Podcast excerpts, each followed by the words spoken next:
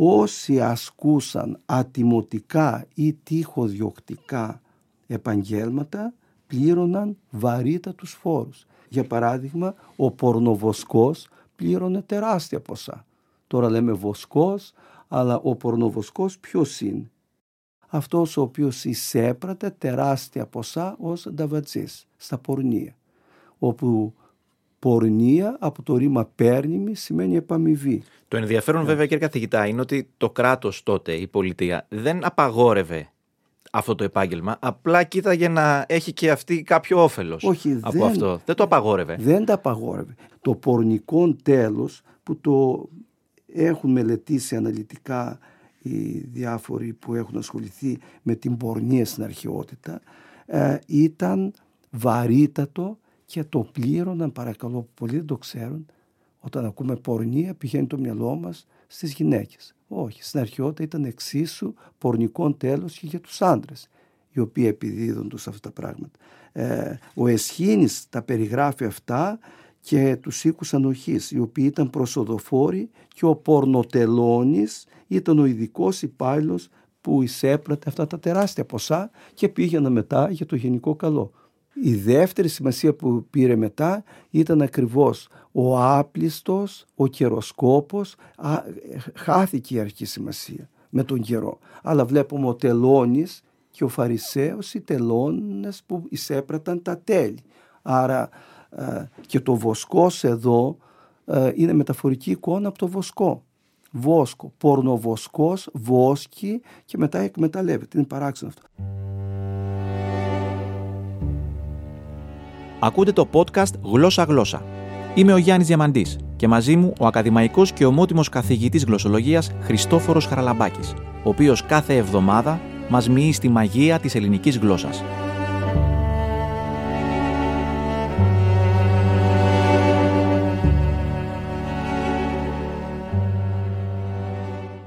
Γεια σας κύριε καθηγητά.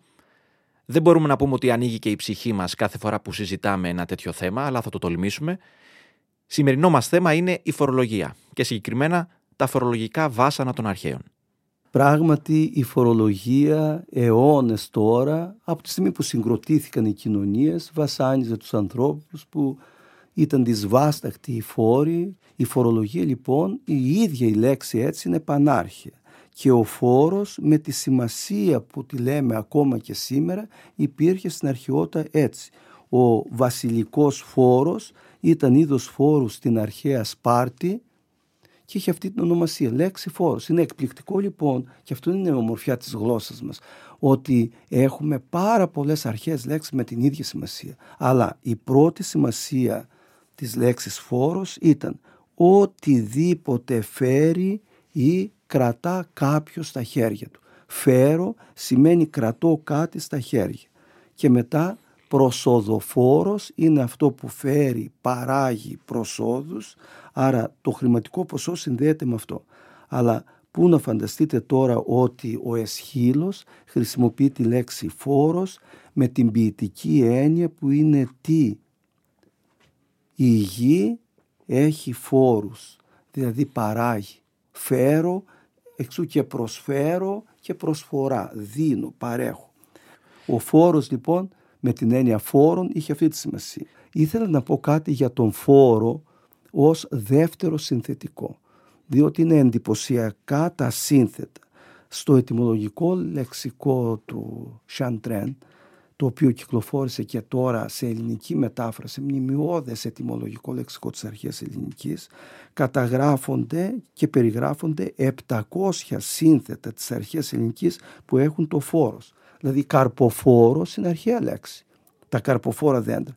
Κοιτάξτε, ο μισθοφόρος ήταν αυτός που έπαιρνε μισθό. Δηλαδή όλοι μας είμαστε μισθοφόροι. Αλλά σήμερα πήρε άλλη σημασία στη στρατική ορολογία. Ο φόρος είχε πάρει πολλές σημασίες. Και επειδή μιλάμε και για το μικρό Χριστόφορο, να μου επιτραπούν οι συνονόματοί μου που λέμε εμείς στην Κρήτη, όσοι φέρουν το ίδιο όνομα, Χριστόφορος, ε, αν θα τους ρωτούσα τι σημαίνει το όνομά τους, θα βρισκόταν σε μηχανία, διότι δεν είναι ουσιαστικό, είναι επίθετο. ο Χριστοφόρος, η Χριστοφόρα το Χριστοφόρον. Και ποια ήταν η κατεξοχή Χριστοφόρος, έλεγαν οι αρχαίοι, η Βιθλεέμ. Η Βιθλεέμ η Χριστοφόρος, η φέρουσα, η γεννήσασα το Χριστό. Αυτή είναι η σημασία. Και μετά η δεύτερη σημασία, ο φέρον το Χριστόν εν στέρνης, δηλαδή που έχει μέσα του το Χριστό, ο καλός χριστιανός και αναφέρεται ως Χριστοφόρος, ο Απόστολος των Εθνών, ο Παύλος. Αυτός ήταν ο Χριστοφόρος.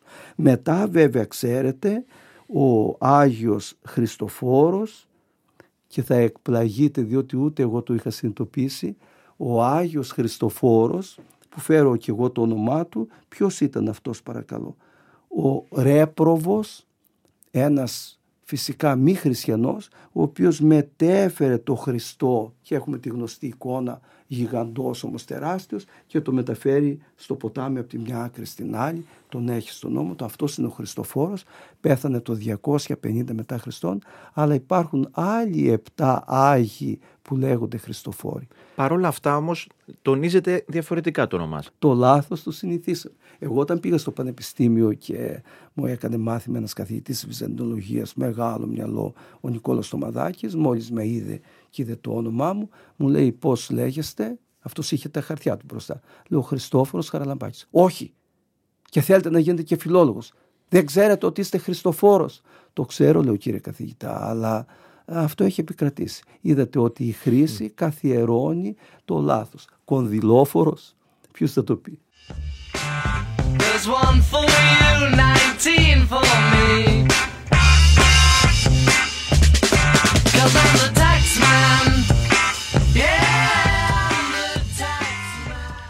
να γυρίσουμε στα φορολογικά βάσανα των αρχαίων. Ωραία. Η Αθήνα είχε την πρωτοκαθεδρία ναι. και στον πολιτισμό, αλλά νομίζω και στα φορολογικά. Είχε πολλούς φόρους για πολλούς από τους κατοίκους της. Πάρα πολλούς. Να ξεκινήσω από το εγκύκλιο. Σήμερα λέμε παρακολούθησε τα εγκύκλια μαθήματα. Τι σημαίνει εγκύκλια, τα βασικά που είναι ένας κύκλος που τον ολοκληρώνεις. Εγκύκλιον ήταν ο φόρος στις πωλήσεις, επί των πωλήσεων, αλλά τι σχέση έχει τώρα αυτός ο φόρος με την εγκύκλιο; Ότι κυκλικά ένας κύκλος παραγωγής των προϊόντων είναι. Γιατί που λέμε φόρος κύκλου εργασιών. Ναι. Δηλαδή ο κύκλος πάλι εδώ είναι ότι ακολουθεί η παραγωγή, η, η ενδιάμεση που μπαίνουν, η κατανάλωση. Αυτός ο κύκλος είναι γνωστός ήδη ως εγκύκλιος και όχι εγκύκλιος που στέλνει το Υπουργείο ή μια υπηρεσία, ε, είναι άλλη σημασία, ολοκληρώνεται ένας κύκλος. Στη Μυτιλίνη υπήρχαν εργοστάσια και ήρθαν εδώ Μυτιλίνη που επεξεργαζόταν τα δέρματα. Με φοβερά δύσκολη και ανθυγιεινή εργασία. Ε, υπήρχαν και στην αρχαιότητα οι άνθρωποι αυτοί, οι οποίοι μετά πουλούσαν τα δέρματα από τα σφάγια των ζώων και αυτό λεγόταν δερματικών αργύριων. Πλήρωναν δηλαδή χρήματα για το δέρμα που επεξεργαζόταν και μετά πουλούσαν και έβγαζαν και αυτό. Όποιος έφτιαχνε γυψοκατασκευές πλήρωνε και αυτό φόρο. Όποιος έλαμβανε μέρος σε πωλήσεις, σε δημοπρασίες και είχαν ο κήρυκα διακήρυξη, όπως ακριβώς και σήμερα, ήταν το κηρύκιον. Αλλά το πιο ενδιαφέρον ήταν ότι πλήρωναν το μετίκιον, οι μέτικοι, ξέρουμε ποιοι ήταν οι μέτικοι, και έλεγαν για να αυξήσουμε τα έσοδα του κράτους και της πόλης των Αθηνών να φέρουμε μετίκους. Και έφερναν πάρα πολλούς ή έκαναν τα στραβά μάτια και έτσι εισέπρεπε. Το τέλος παρεπιδημούντων που καθιερώθηκε και εδώ έχει ζωή τουλάχιστον 2.500 χρόνια. Οι καημένοι ασπριτζίδες πλήρωναν και αυτοί οι γυψωτές όπως τους έλεγαν πλήρωναν τη γυψική, γυψικός φόρος. Όλοι οι επαγγελματίες πλήρωναν ο καθένας με τον δικό του τρόπο. Υπήρχε ο βολοστάτης, αυτός που εισέπρατε τους φόρους. Και τι θα πει ο βολός; Αφήνω έτσι ένα κενό να περάσει για να το σκεφτούν όσοι μας ακούν. Είναι κενό και στα μάτια μου, δεν έχω λοιπόν, απάντηση εγώ. Ο βολός παλιότερα στις εκκλησίες είχαν μια ξένη και έλεγαν ρίπτετε τον οβολό σας. Ναι. Δηλαδή ρίχνετε τα χρήματά σας. Ο βολός ήταν το ένα έκτο της αρχαίας δραχμής, δηλαδή σχετικά μικρό νόμισμα και ο βολοστάτης εμφανίζεται και ως θηλυκό γένος, δηλαδή είχε και γυναίκες που εισέπραταν φόρους, είδατε επαγγελματική ισότητα Και ήταν δύσκολο διότι δεν τα πλήρωναν με ευχάριστο τρόπο και δημιουργόντουσαν και τότε επεισόδιο όπως και σήμερα. Ο, ο βολός είναι ο βελός, ο βελιστήριον. Τι είναι σουβλάκι, σούβλα. Ο βολός ήταν η σούβλα. Και γιατί; Ναι, τα νομίσματα στην αρχαιότητα ήταν σούβλες. Δηλαδή μακριά μεταλλικά αντικείμενα τα κρατούσε έτσι στο χέρι. Η δε δραχμή ήταν σαν σημερινά μεγάλα στάχια τα οποία τα κρατούσε στην δράκα. Δράξ, δρακός είναι το κύλο της παλάμης. Άρα η δραχμή είναι αυτό που μπορείς να αδράξεις έτσι να το πιάσεις ένα στενόμακρο πράγμα. Το οβολοστατό σήμαινε μετά δανείζω, δανείζω με υπέρμετρο φόρο και ήταν τον τοκογλύφους. Τοκογλυφία υπήρχε και είδατε γλύφο τον τόκο, τι σημαίνει γλύφο, πώς τον γλύφεις; Όχι με ε γιώτα, γλύφο με ύψιλον, χάραζες πάνω στο τραπέζι του αργυραμιβού που σε δάνειζε το ποσό ή σε γραμμές και μετά έφευγες εσύ και χάραζε και άλλες γραμμές και έτσι βγήκε η λέξη. Α, μάλιστα. Δηλαδή δεν μπορεί να φανταστεί κανείς η τράπεζα που λέμε σήμερα ως bank είναι το αρχαίο τράπεζα του Αργυραμιβού που ήταν ένα ξύλινο τραπέζι και εκεί πάνω με αιχμηρό αντικείμενο χάρασε. Υπήρχαν και άλλου είδους φόροι.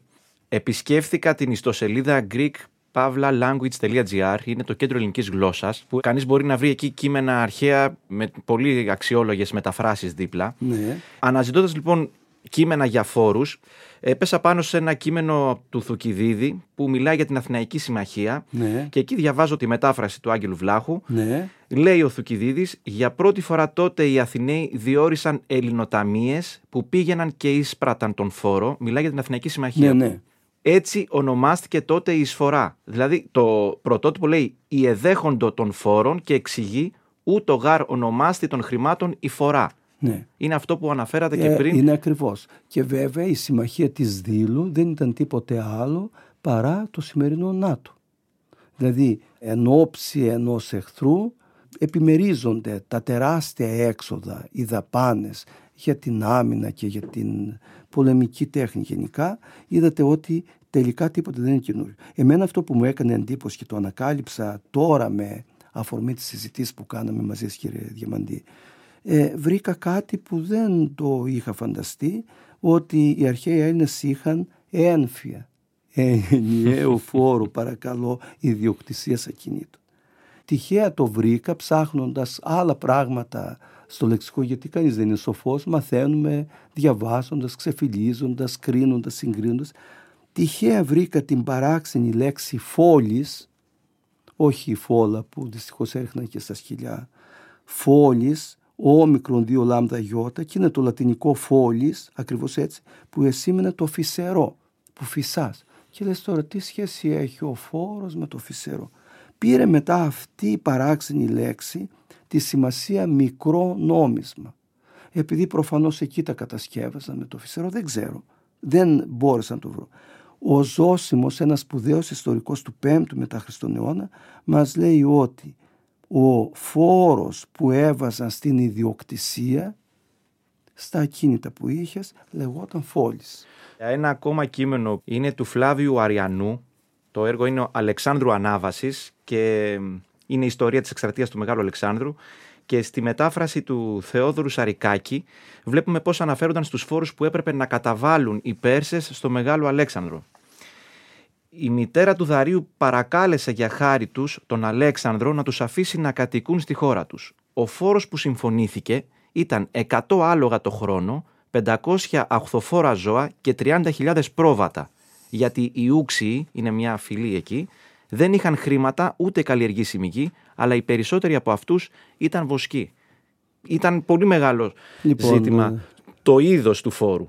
Κύριε Διαμαντή, ε, είδατε κοκκίνησα τώρα που σας κοιτάζω, με καταλάβατε εξαπίνης, αλλά και με ενθουσίαση η παρέμβαση σε αυτή, διότι σαν έχω μπροστά μου ένα κλασικό φιλόλογο, αυτό που μου λέτε εγώ δεν το ήξερα. Ένα Και το χρήστη είχα του ξεχάσει. Google έχετε κύριε Όχι, καθηγητά. όχι. Ναι, Όλα όχι, εκεί όχι. είναι. Μπράβο σας όμως, ψάξατε, το βρήκατε και ε, σας συγχαίρω ειλικρινά διότι παραλλήλως βλέπω ότι ερευνάτε όχι μόνο τα σγραφάς. τα ηλεκτρονικά σγραφάς ερευνάμε. Έχουμε εικόνα για το αν η οικονομική, η φορολογική πολιτική τότε στην αρχαία Ελλάδα καθορίζονταν ανάλογα με το πρόσωπο. Γνωρίζουμε ονόματα που ηγεμόνων που κάποιοι ήταν πιο αυστηροί, κάποιοι ήταν πιο φιλικοί. Κοιτάξτε, αυτό που ξέρουμε με βεβαιότητα είναι ότι η Αθηναϊκή Δημοκρατία και έχει γράψει ένα υπέροχο άρθρο στην εφημερίδα σας, στο Βήμα, 24 Νοεμβρίου του 8, τα φορολογικά βάρη στην Αθηναϊκή Δημοκρατία, ο ακαδημαϊκός συνάδελφος και φίλος Μιχάλης Τιβέριος, λαμπρός αρχαιολόγος, αξίζει να το διαβάσει κανείς αυτό το άρθρο, είναι πρωτογενής η έρευνα και αυτά που δείχνει είναι ότι έδιναν φόρο, αυτό θα πει δημοκρατία, οι έχοντες και οι κατέχοντες. Σήμερα δεν ισχύει αυτό απόλυτα. Και με το δεύτερο σημαντικό ξέρετε ο χορηγός. Η χορηγία ήταν κυριολεκτικά για το χορό στην αρχαία τραγωδία. Επειδή είχε πολλά έξοδα ο χορός. Ο χορηγός είναι αυτός που παρέχει χρήματα για τη συγκεκριμένη παράσταση και το συγκεκριμένο σημείο της τραγωδίας. Μετά πήρε τη γενικότερη σημασία, αργότερα το χορηγό, το ξέρουμε αυτό, τον υποκατέστησε ο Μεκίνας που ήταν υπαρκτό πρόσωπο, προσωπικός φίλος του ο Οκτάβιο, του Κέσσαρα δηλαδή, του πρώτου που ανακηρύχθηκε και Θεός ο Κέσσαρας, ο Αύγουστος, εξού και το όνομα Αύγουστος. Λοιπόν, υπήρχε ένα συγκεκριμένο άτομο που λέει αυτοί θα πληρώνουν, αλλά και εγώ που έχω οικειοθελώς προσφέρομαι. Άρα λοιπόν η χορηγία, και ευτυχώς δόξα ο Θεός έχουμε και σήμερα χορηγούς, αλλά δεν μου αρέσει να τους λένε σπόνσορες, είναι το αντίστοιχο του σπόνσορ. Και άκουσα και κάποιον να λέει ποιος θα σπονσοράρει την εκδήλωσή μας. Ε, δεν είναι ωραίο αυτό το σπονσοράρο. Ε, το βέβαιο είναι ότι υπήρχε δικαιοσύνη κατανομής. Σε σχέση με το κατά πόσο ένας ηγεμόνας ήταν ε, λιγότερο ή περισσότερο επίοικης ως προς τη φορολογία, βρήκαμε κείμενο του Ηρόδοτου ναι. σε μετάφραση του Ηλίας Σπυρόπουλου που ναι. λέει το εξής. Οι Πέρσες λένε ότι ο Δαρίος ήταν έμπορος, ο Καμβίσης δεσπότης και ο Κύρος πατέρας επειδή ο πρώτος με τα πάντα κερδοσκοπούσε, ο δεύτερος ήταν τραχής και ανέμελος, ο τρίτος ήταν ήπιος και είχε σκεφτεί για αυτούς όλα τα καλά. Τι ωραία. Είναι αλήθεια ότι έχουμε γραπτές μαρτυρίες για τις ιδιορυθμίες του κάθε ε, άρχοντα μετά ηγεμόνα, αλλά το βέβαιο είναι ότι υπήρχε μια μορφή φιλανθρωπίας κατά το γνωστό «ου λάβεις παρά του μη έχοντος». Δεν τους ενοχλούσαν καν. Τους ενίσχυαν ποικίλο τρόπος. Ε, σήμερα αυτό δεν συμβαίνει απόλυτα.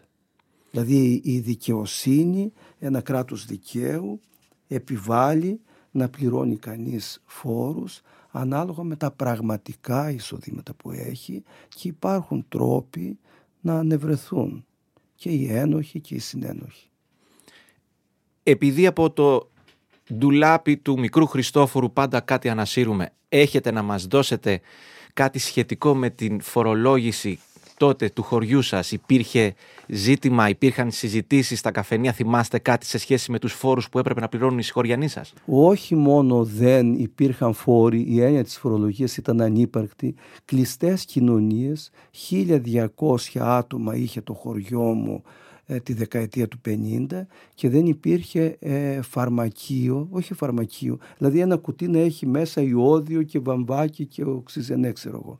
Άρα λοιπόν σε μια κατάσταση πραγματικά αθλειότητας αλλά θα έλεγα και αξιοπρεπούς φτώχειας διότι οι άνθρωποι τα φιλότιμοι με τη μικρή παραγωγή τους εκεί τίποτε. Ούτε εισοδήματα είχαν ούτε χρήματα. Δεν θα το πιστέψετε ότι ένα μπακαλικάκι που υπήρχε εκεί δεν είχαν οι άνθρωποι χρήματα και έδιναν πατάτες, αυγά, λάδι, κρασί, ό,τι μπορούσαν. Ήταν αυτό το εμπόριο με είδος, ό,τι είχε ο καθένας. Και όταν το 1961 δόθηκαν οι λεγόμενες αγροτικές συντάξεις, ε, θυμάμαι την εικόνα που μαζεύτηκαν όλοι οι γέροι στο χωριό εξαθλιωμένοι και φιλούσαν το χέρι του νομάρχη που τους έδινε το βιβλιάριο ή την απόδειξη ότι θα πάρουν αυτή τη φτωχή μικρή σύνταξη. Αλλά έπιαναν λεφτά στα χέρια τους που δεν ήταν καθόλου αυτονόητο. Σας ευχαριστούμε πολύ κύριε καθηγητά. Εγώ ευχαριστώ και συγχαρητήρια γιατί δείξατε ότι είστε και φιλόλογος, όχι μόνο ηθοποιός και δημοσιογράφος. Να είστε καλά. Μην τρέμεις για την εφορία, γιατί μόνο αυτή σε αγαπά.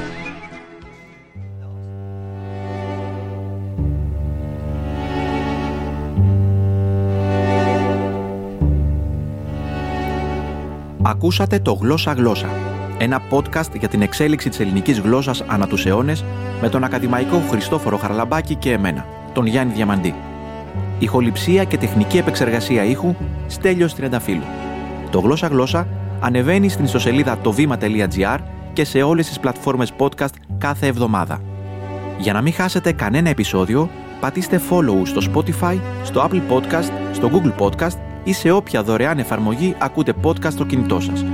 Αξιολογήστε μας στο Spotify, ενώ αν μας ακούτε από το Apple Podcast θα χαρούμε πολύ να μας αφήσετε κριτική. Αν είστε των social media, μπορείτε να επικοινωνήσετε μαζί μας μέσω των λογαριασμών στο Instagram το βήμα.gr και Diam.